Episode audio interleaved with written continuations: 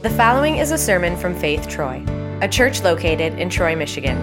For more information and more audio and video content, go to www.faithtroy.org.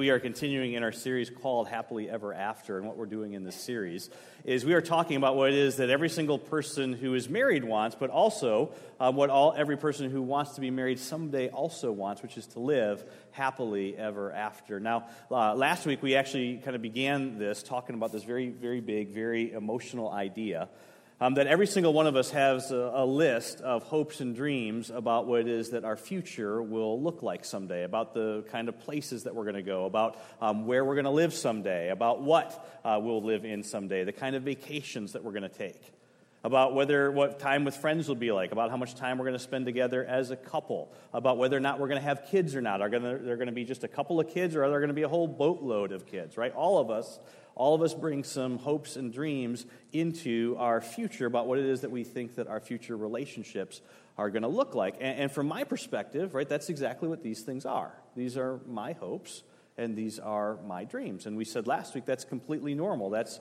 absolutely normal. That's what every single one of us do. But what happens and what so many times that we are unaware of completely is that when we actually walk down that aisle, when we get married and we say I do to our spouse. Many times, what we do is we exchange our list of hopes and, and, dreams with them. And when that happens, the very, very things that, from my perspective, are my hopes and my dreams, to my spouse, these things begin to feel like expectations. And like we said last week, this is not something that we're aware of when it's happening. It just seems to happen to us. But when that happens, those, those very things that used to, to, to be so exciting to think about, those very things that we used to think, okay, wouldn't it be great if? Right? Wouldn't it be nice if? Wouldn't it be wonderful someday if? Those very things become to, begin to feel like expectations. And suddenly, suddenly our relationship starts to feel like you owe me. Right? You owe me. That's what a husband is supposed to do. That's what a wife is supposed to do. That's how a man is supposed to behave in a relationship. That's how a woman is supposed to respond in a relationship. And we said that when any relationship, but especially a marriage, when it's characterized by this sense of, of, of, you owe me, the problem is that when that happens, that we are no longer able to recognize love in that relationship. We cannot give love, and we also cannot receive love. And, and, when you cannot recognize love in a relationship, and again, this is true in any relationship, but it's especially true in marriage. When you cannot recognize love in a relationship, then what once was a, co- a covenant then suddenly becomes nothing more than a contract.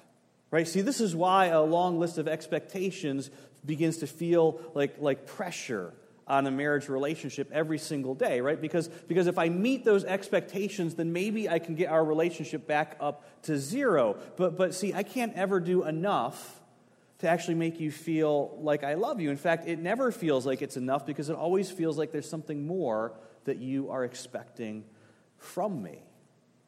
Right? That's what it feels to, to live in a contract marriage. And contract marriages are not happily ever after marriages. Right? Contract marriages can work, but they're not intimate. Right? Contract marriages can last, but they are not life giving. Because, see, a contract actually destroys that sense of oneness that thrives in a happily ever after marriage. And so last week, you know, we said, okay, so recognizing all that, I mean, how do we actually prevent that from happening? We ask the question how do you actually keep those very legitimate hopes and dreams that, that we all have from feeling like expectations in our relationship? And so we said to answer that question, we actually have to go to what's at the core of all happily ever after marriages in general and, and Christian marriages specifically, and said that that was actually a statement made by the Apostle Paul when the Apostle Paul tells us to submit to one another out of reverence for Christ. And we also recognize that this wasn't just the Apostle Paul's nice idea, right? This wasn't his just good idea. No, this was the Apostle Paul actually applying Jesus' final command to love each other the way that I, Jesus, have loved you. This was Paul applies, applying Jesus' command to, to marriage.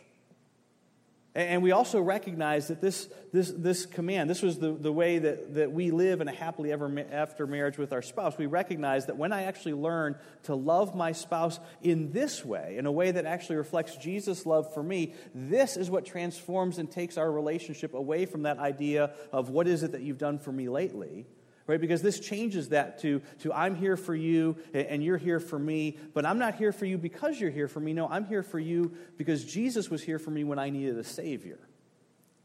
And so uh, we said this, this idea of mutual submission. This is actually what changes the dynamic that exists between a husband and a wife. This is what changes the feel of a marriage relationship dramatically. Why? Because, in the very same way that Jesus' death on the cross paid the debt of sin that I owe and that you owe our Heavenly Father, right? In that very same way, this is what actually allows us as husband and wives to live in a debt free relationship with our spouse. This is what enables me and empowers me to, to do for my wife exactly what it is that my Heavenly Father did first for me through Jesus. And so when a husband and a wife actually get a hold of this, we said this is what actually changes the feel of that marriage relationship dramatically.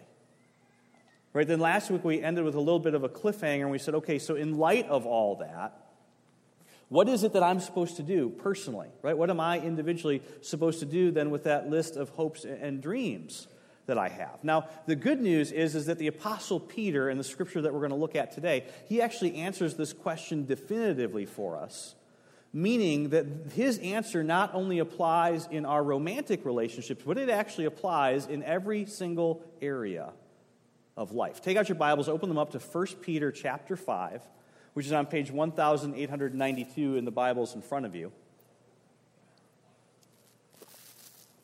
Now, for some of us today, when we read what it is that the Apostle Peter, when we hear what the Apostle Peter has to say to us today, for some of us, um, there's going to be an almost kind of instinctive reaction to just you know push back or dismiss or, or reject what it is that the, the scripture is going to say when we, when we hear this answer from Peter about what we're to do with our hopes and our dreams. And, and so, if that's your response, I want you to know I, I get it, but I just want to ask the question, okay, before we jump into the text together. I mean, what really is the alternative to what it is that Peter is going to say to us? I mean, what are we actually supposed to, to do with all these things? I mean, do we just do we just pretend? Right? Is that what we're supposed to do? Are we supposed to just pretend that these things aren't real? Are we supposed to just pretend like we don't actually have them?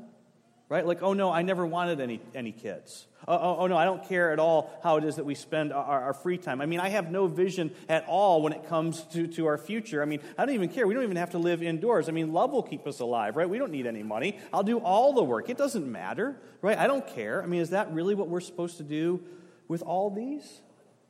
Just ignore them? Just pretend like they're not real? Pretend like, like, like they don't ex- exist? To deny these things? I mean, see, the truth is, for some of you, you, you spent years, you spent years putting things on this list. And, and you know what? The, for, for many of you, what's on your list, these things are good. In fact, in fact, they're probably all good. In fact, the truth is, probably a lot of what's on your list actually stems from the fact that you are made in the image of God. And so to, to ignore or just pretend like these things aren't real, to act like these things aren't actually in your heart, right? To deny that these things rattle around, these God given things rattle around in your soul. I mean, eventually your marriage isn't going to be healthy because, truthfully, you are not going to be healthy. Right? So, so just pretending or ignoring or acting like these things aren't real, that, that, that in no way makes your marriage better does it? And what's the other alternative? Where we just keep doing more?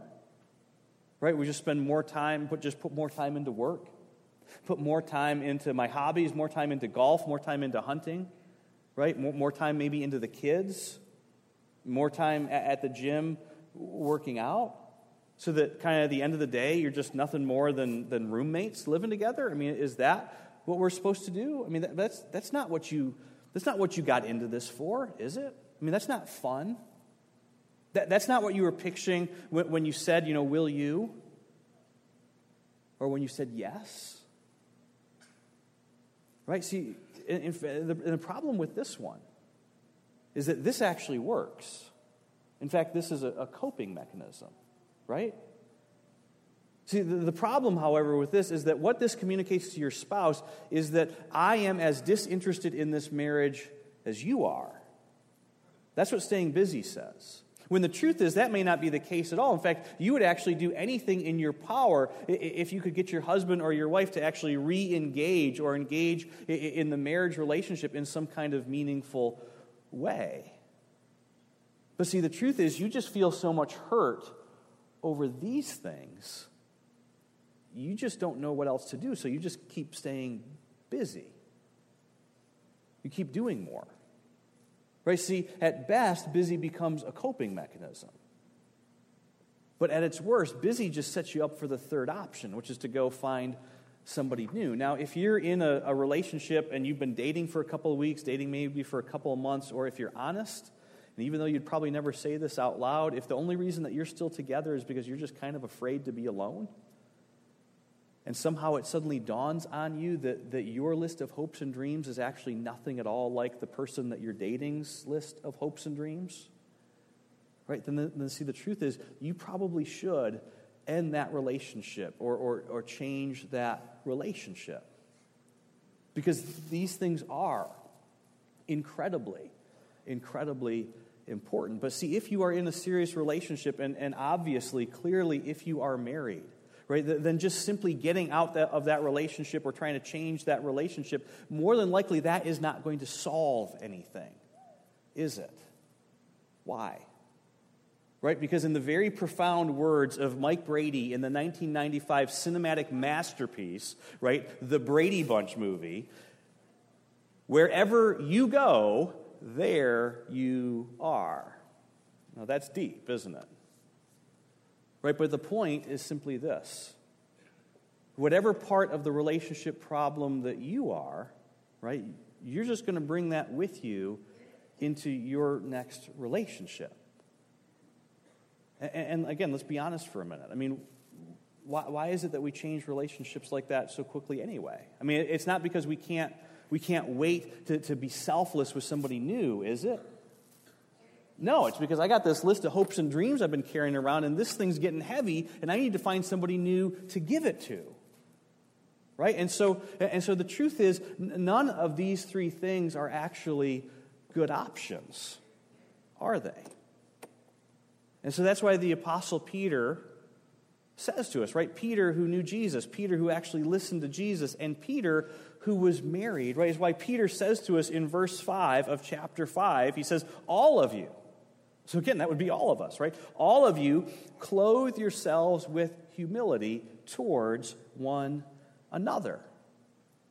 So, notice the Apostle Peter, he doesn't use the same exact words as Paul did last week when he tells us to submit to one another, but he definitely picks up on the same idea, doesn't he?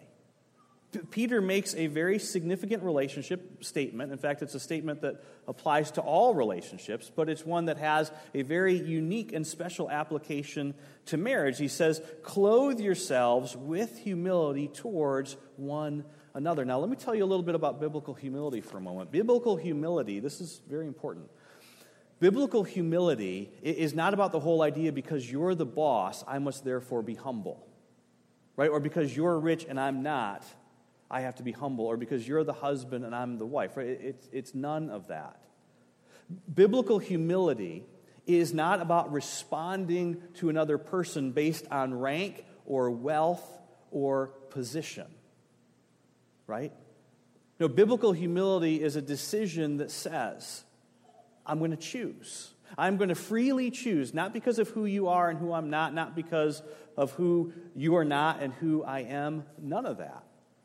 No, I'm just going to freely choose to put your need ahead of my need, your interest ahead of my interests.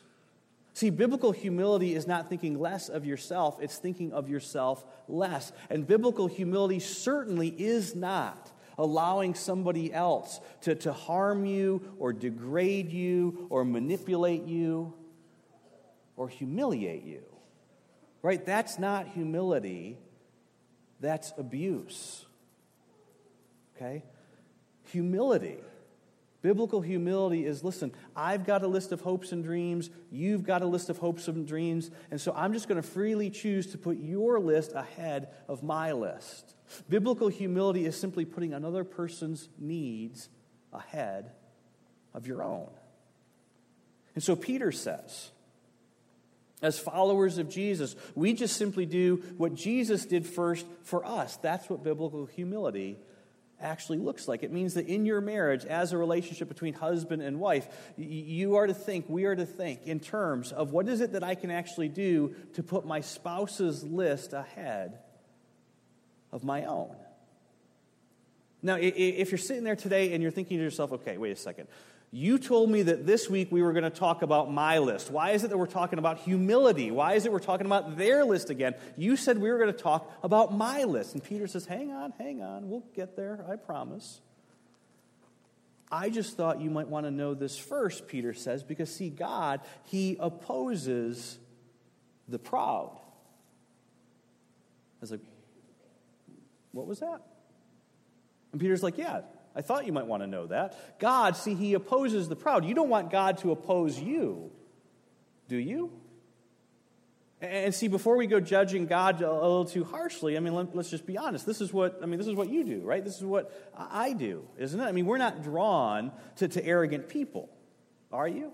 I mean, don't you resist demanding people? Don't you resist entitled people? Don't you resist people who are always trying to get something from you and never thinking about how their actions or their behaviors actually impact you? And it's like, well, yeah, of course. And see, Peter says, well, you actually get that from your Heavenly Father because your Heavenly Father, He opposes the proud. But Peter says, see, He gives grace to the humble. Now, this is an incredible, incredible promise because Peter is saying, listen, that when you actually humble yourself in your relationship, this is an invitation for God to give you the strength that you need, to give you the endurance that you need, to give you the power that you need to do something that you would never naturally be able to do on your own. That humility is an invitation for God to intervene so Peter says, listen, you want God to intervene in your marriage? Go humble. Don't go arrogant. Don't go demanding. Go humble. And Peter says, God will give you what you need in that moment for that moment. In fact, this is so important to, to the Apostle Peter. He repeats himself in the very next verse, and he tells us, Humble yourselves, therefore, under God's mighty hand. And listen, this is not this picture right? That is not what, what Peter is saying to us. It's not humble yourself under God's mighty hand like this. No, he's saying, okay, humble yourselves under God's mighty hand as a covering, right? As a protective covering, as a covering of authority, of a, as a covering of God's protection. And see, Peter, after Jesus' resurrection, Peter is the one who actually becomes the leader of the church in Jerusalem. And so Peter was Jewish thoroughly Jewish, both inside and out. And so when Peter chooses these words, humble yourselves, he does that very, very intentionally.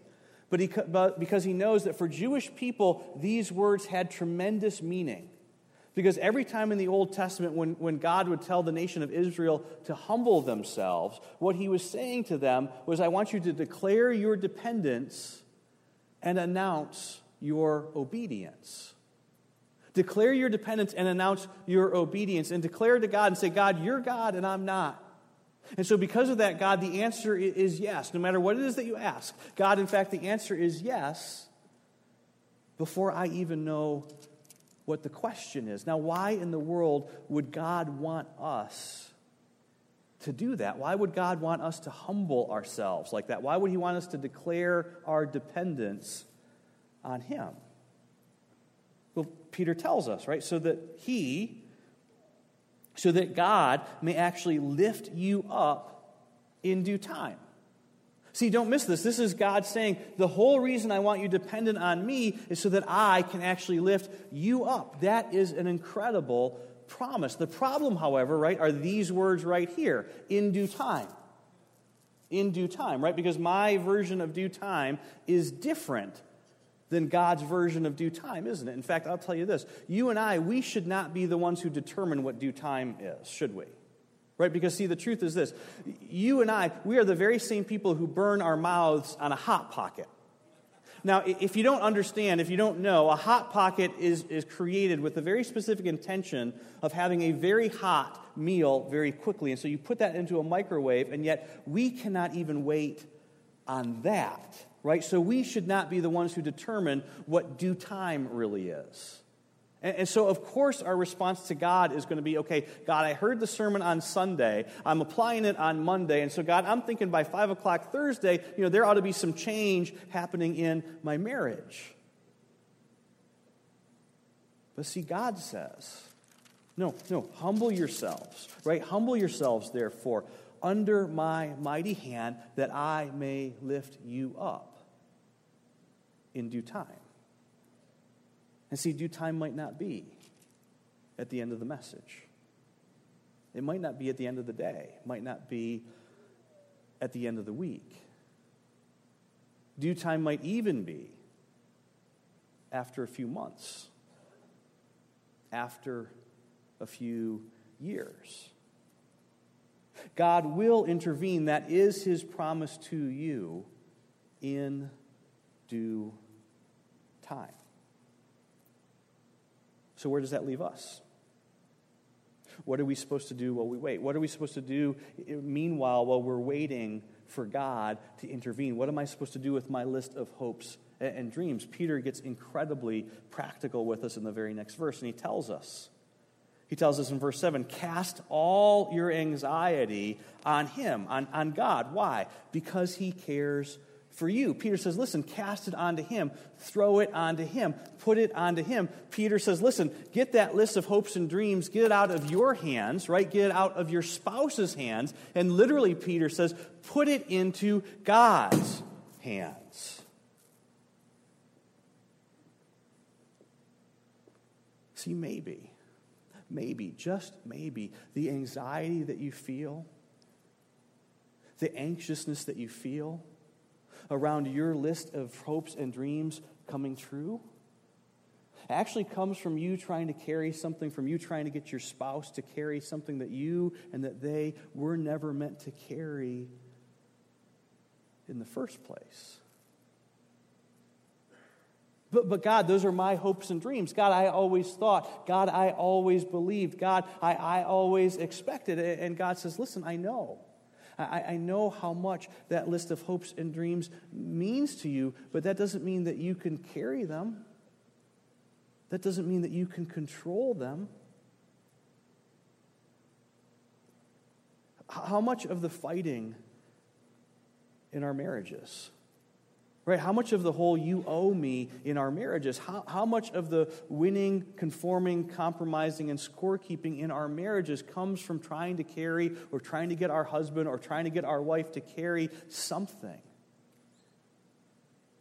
that you and that they were never meant to carry in the first place?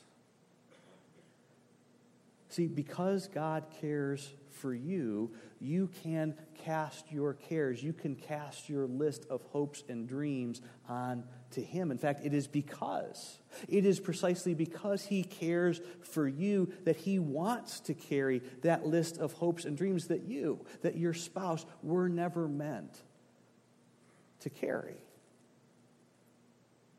And see, maybe you're sitting there today and you're thinking to yourself, okay, you know, okay, Joe, I really appreciate the emotional, you know, the sentimentality of it all. It's just so nice. I mean, I really, good job. Also nice and warm and happy and fuzzy. I just, but I got to tell you, I mean, honestly, really, I mean, isn't that just a little vague? I mean, isn't that just a little general? I mean, cast all your cares on him because he cares. I mean, isn't just a little, eh, isn't that just a little general? I mean, really? Joe, really, you really expect me to believe that God actually cares about my hopes and my dreams? I mean, are you really telling me that, that God actually cares about my dreams personally? I mean, what is it that God, after all, what, what has God ever done? I mean, what has God ever done to show? I mean, what is it that God has ever done to prove that He even knows what my list of hopes and dreams are? I mean, what has God ever done to show me that He is even actually aware of my hopes and dreams, that He cares? What has God done to ever prove that He cares about my future, about my life personally, about who I am, about what my hopes and dreams really are? I mean, what has God ever done to show me that. I mean, has God ever said anything? Has God ever done anything to make me believe that He actually cares about me? See, at, the core of our faith, right, is a cross. It's not just a bunch of words that God said. It's something that he did to prove, to show you, me, personally, that he really does care, that he really does know, that he is not distant, that he is not apathetic to that list of hopes and dreams that we try to carry. In fact, in this very scripture, God is saying very clearly to all of us no, listen, I understand all of that.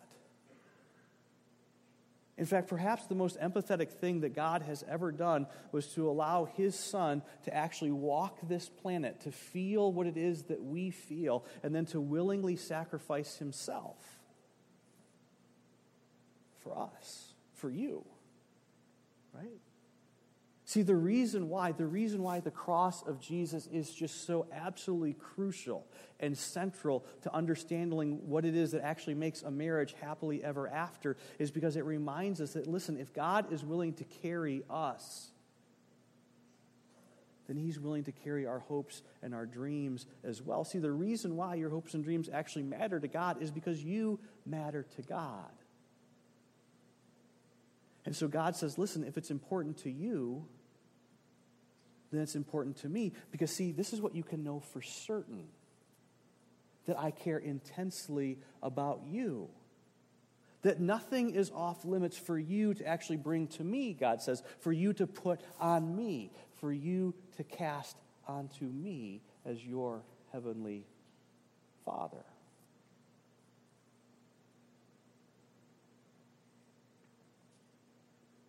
Now, there's one more thing that we have to talk about this morning before we wrap up. And that's the fact that, see, in happily ever after marriage, we actually have to talk about these things. Right? Because, like we said earlier, in happily ever after marriages, we don't just pretend. We don't just stay busy and we don't go finding somebody new. And so that means that there has to be conversations. There has to be conversations between us and our Heavenly Father. And there also have to be conversations between each of us in our relationships as well. And so I want to I want to help you with that. And so this is actually on the back of your outline today, so you have this to take take home with you. And, and so real real quick, I just want to give you some ways that you can start talking about all these things as a couple, right? Because see, first, humbling ourselves means it actually means confessing to each other those things that we have on our list of hopes and dreams that we have turned into expectations on our spouse. I just want to confess to you that these are some hopes and dreams that I have, and I know that I've loaded these onto you and I've turned these into an expectation of you. And so, for doing that, I am sorry. Right? You, you simply start by confessing to each other in the areas where you know that you've loaded your hopes and dreams onto your spouse. And then, second, you each take turns asking each other two questions, right? The first question is just simply this Where do you feel pressure to actually live up to my expectations, right? Because, because maybe I missed one, right? I confessed what I, what I knew that I was loading onto you as an expectation, but, but maybe you're living under an expectation for something that I'm not even aware of, that I don't even know, and yet you're living with this every single day, and you're just trying to keep a, a happy face every day, and I'm not even aware. And then the next question is just simply what is it that I can do personally to make our marriage richer? Right? What can I do personally to make our relationship richer? And see, the truth is, this is just another way of asking the question, right? What, what exactly is on your list? Now, do not go to your spouse and say, okay, I, I, want you to tell me everything that's on your list of hopes and dreams. Please hear me on this because, one, guys, women want us to figure that out on our own, right? And second, second, do not say to your spouse, tell me everything, right? Because the truth is, over the course of time, over the course of a marriage, over the course of every marriage and every relationship, there are just going to be some hopes and dreams that all of us have that just cannot become a reality. Period. Right? And so to just bring all those things out and say, I have always dreamt that, I have always wished that, I have always hoped that, and to load those onto your husband or your wife, I mean, they're going to always feel like a failure because they know they know they cannot make all of those hopes and dreams come true. I mean, the truth is, there are some hopes and dreams that all of us have that we have to put on the shoulders of our Heavenly Father, right, for the rest of maybe our marriage, maybe for even for the rest of our lives in this world. But you don't bring those out and put those on your husband or your spouse, right? Because, and, and for example, for example, um, when Autumn and I were engaged, and, and we, I still remember this, when we were engaged and we were sitting at her older sister's wedding, right, right after the vows were exchanged, her older sister's, you know, brand spanking new husband um, turns and in front of the whole congregation begins to sing this incredible song to his brand new wife. And I could see how significant this was to Autumn right? I mean, I could just tell how meaningful this was to her and how important this was to her. And so I looked at her and I kind of nudged her a little bit and I said, hey, you don't expect me, you know, to do that, do you?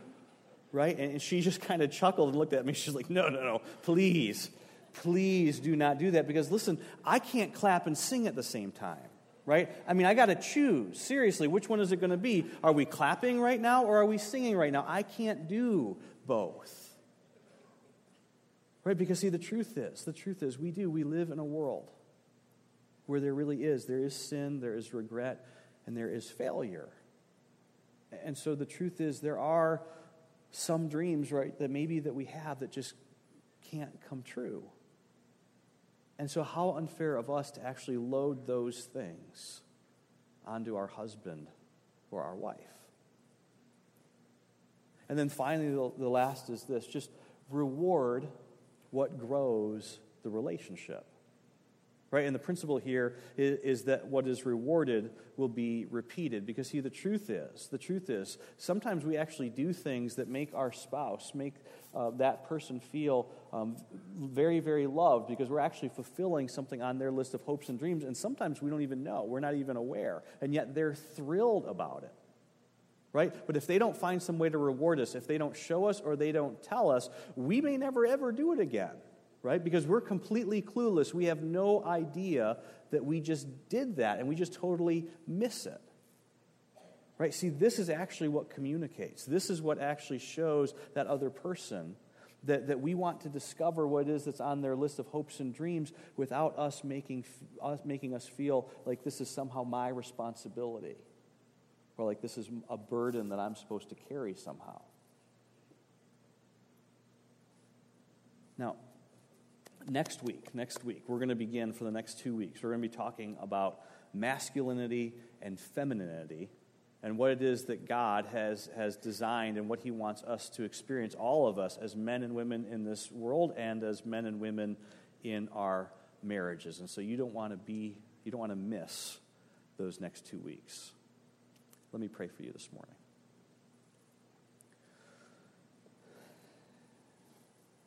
Heavenly Father, for every single one of us, as, as we think about our relationships, the relationships you've given to us, uh, especially, Father, our marriages, all of us, all, all every single one of us here, um, there's so many different emotions that come to mind all the way from, from gratitude and thankfulness to, to sometimes, Father, regret and hurt and everything in between.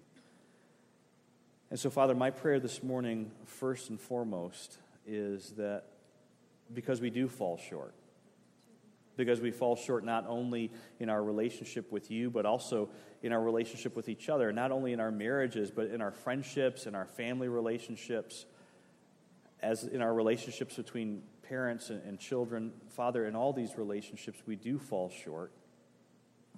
And yet, Jesus, what you did is you humbled yourself. You went first for us. You put our needs ahead of your need. And you forgave us. You gave to us that gift of forgiveness, Jesus, when we didn't deserve it, when we certainly didn't earn it,